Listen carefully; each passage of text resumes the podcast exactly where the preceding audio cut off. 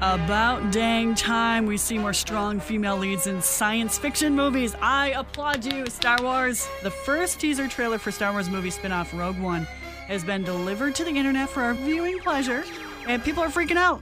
Here's why. Because the lead is a woman. Really? Some people are upset that lead character in this soon to be released film is a woman. While most of everyone else I know was super jazzed about the trailer and didn't even mention the fact that the lead is a lady, others not so much. Here's one Twitterer.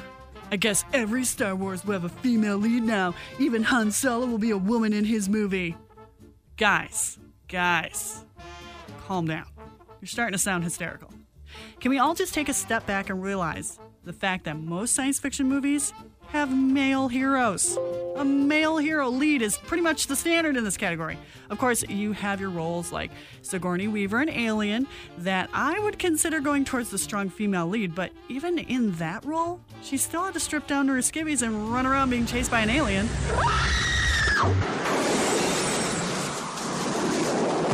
This is Ripley, last survivor of the Nostromo.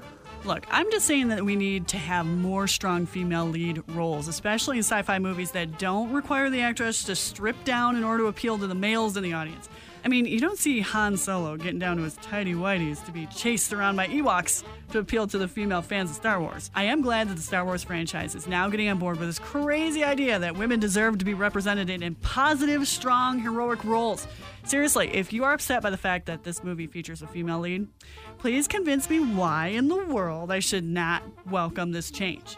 Also, explain to all of the lady sci fi fans that have been waiting for a major franchise to pick up on how awesome it would be to actually treat women like people and not exotic playthings for the male role to utilize, a la Captain Kirk style. The women on your planet are logical. That's the only planet in this galaxy that can make that claim. Okay, I'll simmer down my nerd rage on this subject, but I want to leave you with this thought.